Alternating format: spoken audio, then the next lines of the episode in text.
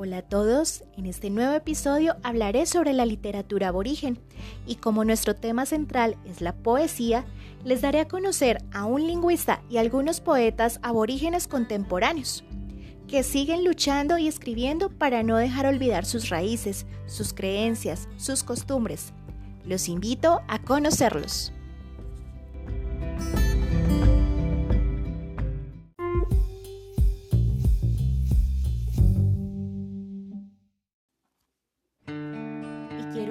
Por presentarles a Hugo Niño, literato y lingüista. Nació en Bogotá en 1947 y ha dedicado su trabajo al estudio de la narración mitológica. Este trabajo y esta investigación la desarrolló completamente en territorio amazónico, dejando así un gran legado a la literatura colombiana aborigen, con obras como Primitivos relatos contados otra vez. En esta obra, él nos muestra los cantos que dejan sentir un nivel lúdico, una fiesta y música, danza de la palabra y rigor estético. Se convierten en la palabra creadora de este escritor, que en el fondo revela la palabra del otro, del contador original. El autor es un doble mediador, mediador del espíritu indígena y mediador de una lengua oral. Y es que este escritor, Hugo Niño, ha tratado de mantener viva esa cadencia poética de la literatura aborigen. Nos ha mostrado a través de sus narraciones, de sus compilaciones, ese poder estético que tenían nuestros primeros aborígenes. Esta cultura que intenta seguir luchando por seguir adelante, por mostrarnos lo importante de sus raíces, de sus creencias y que se resiste a morir en el tiempo.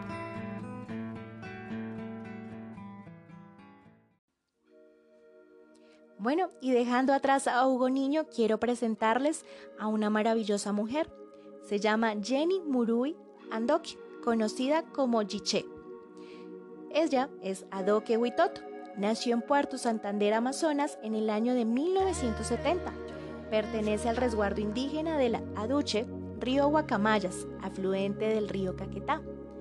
Yiche conoce los dialectos Minica y Nipode de la lengua Huitoto y también tiene conocimientos de la lengua Andoque. Posee conocimientos también tradicionales como la cerámica, la cestería, entre otros.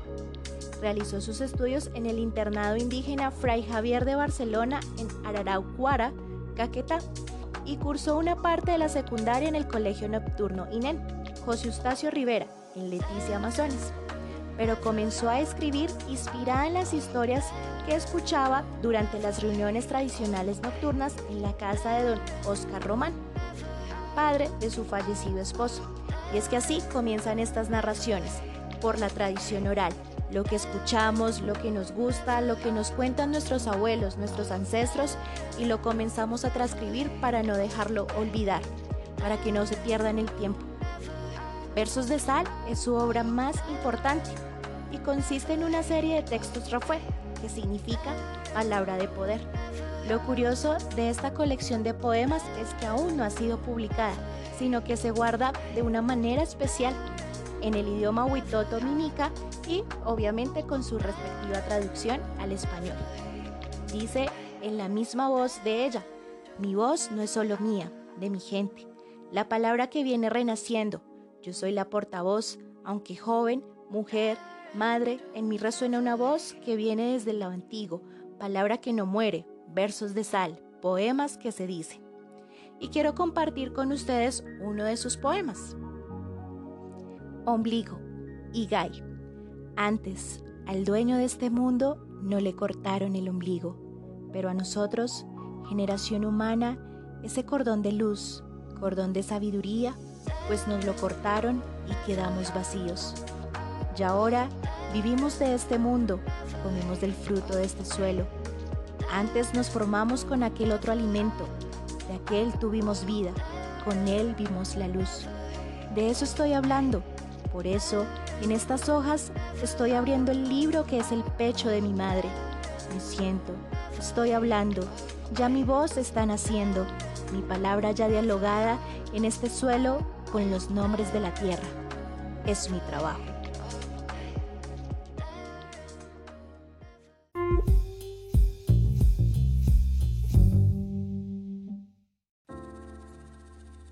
Ahora quiero presentarles a Hugo Jamioy Huogibioy, oralitor, que significa poeta que en la medida de su escritura la ejerce al lado de sus fuentes, e investigador Kamsa, de Simbundoy, Caquetá, hijo de médico y madre tejedora. Su primer libro de poesía fue publicado en 1999, Mi fuego, mi humo, mi tierra y mi sol, es el título de esta obra, pero hasta ahora el más destacado es Danzantes del Viento, publicado en el 2005.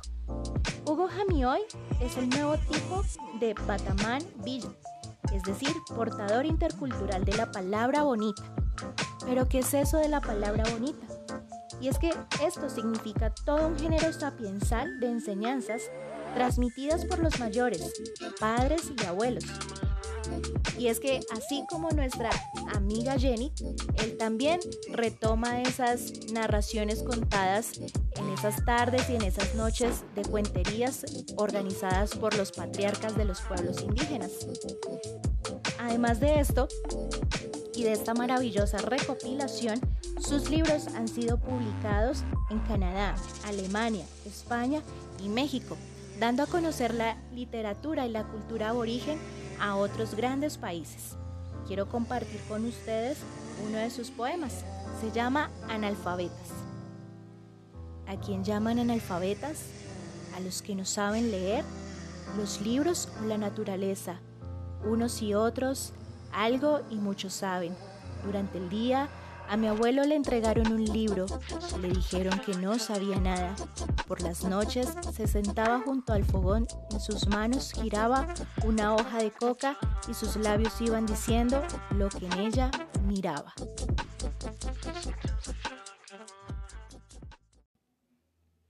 Y por último voy a presentarles a Anastasia Candre Yamakuri.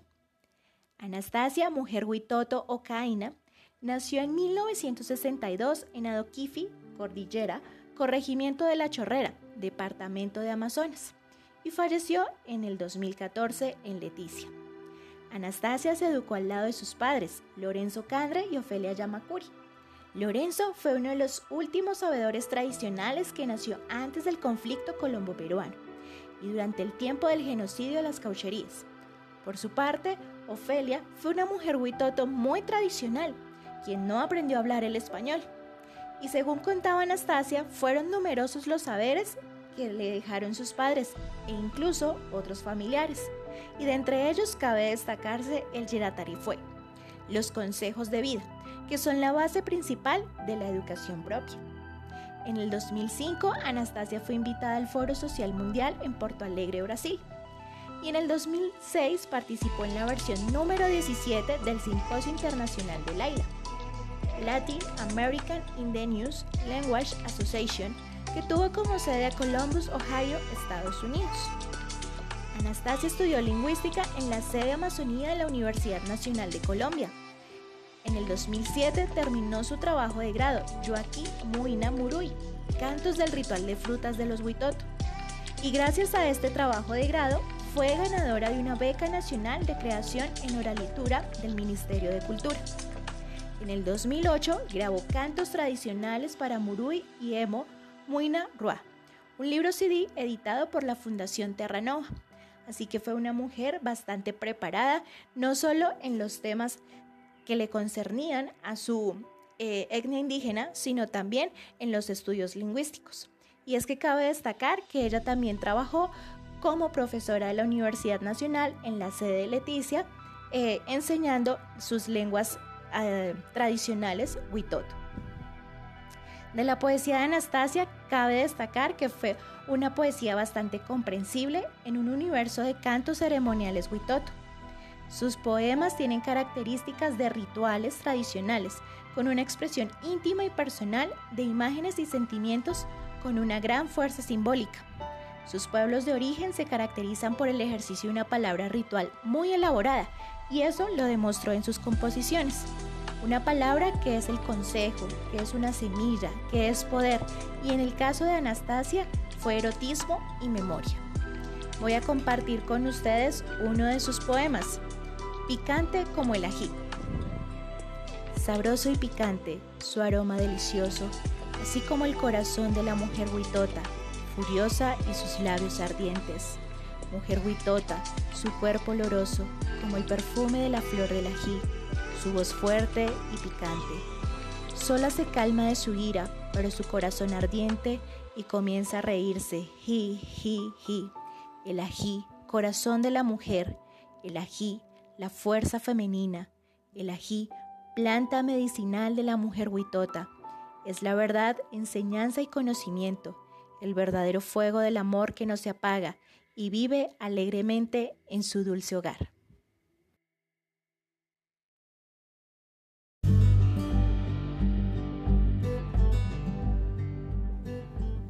Bueno, y esto fue todo por este episodio. Espero que les hayan gustado conocer a estos maravillosos poetas y escritores. Los invito a que sigan consultando y conociendo más de la lengua aborigen, de la literatura tradicional de nuestros ancestros y de nuestras comunidades. Y no permitamos que sigan muriendo sus creencias, sus costumbres, que la violencia apague sus voces. No permitamos que la ruina de este país se lleve con ellos esas maravillosas historias, esos legados culturales y tradicionales de nuestros pueblos indígenas. Muchas gracias.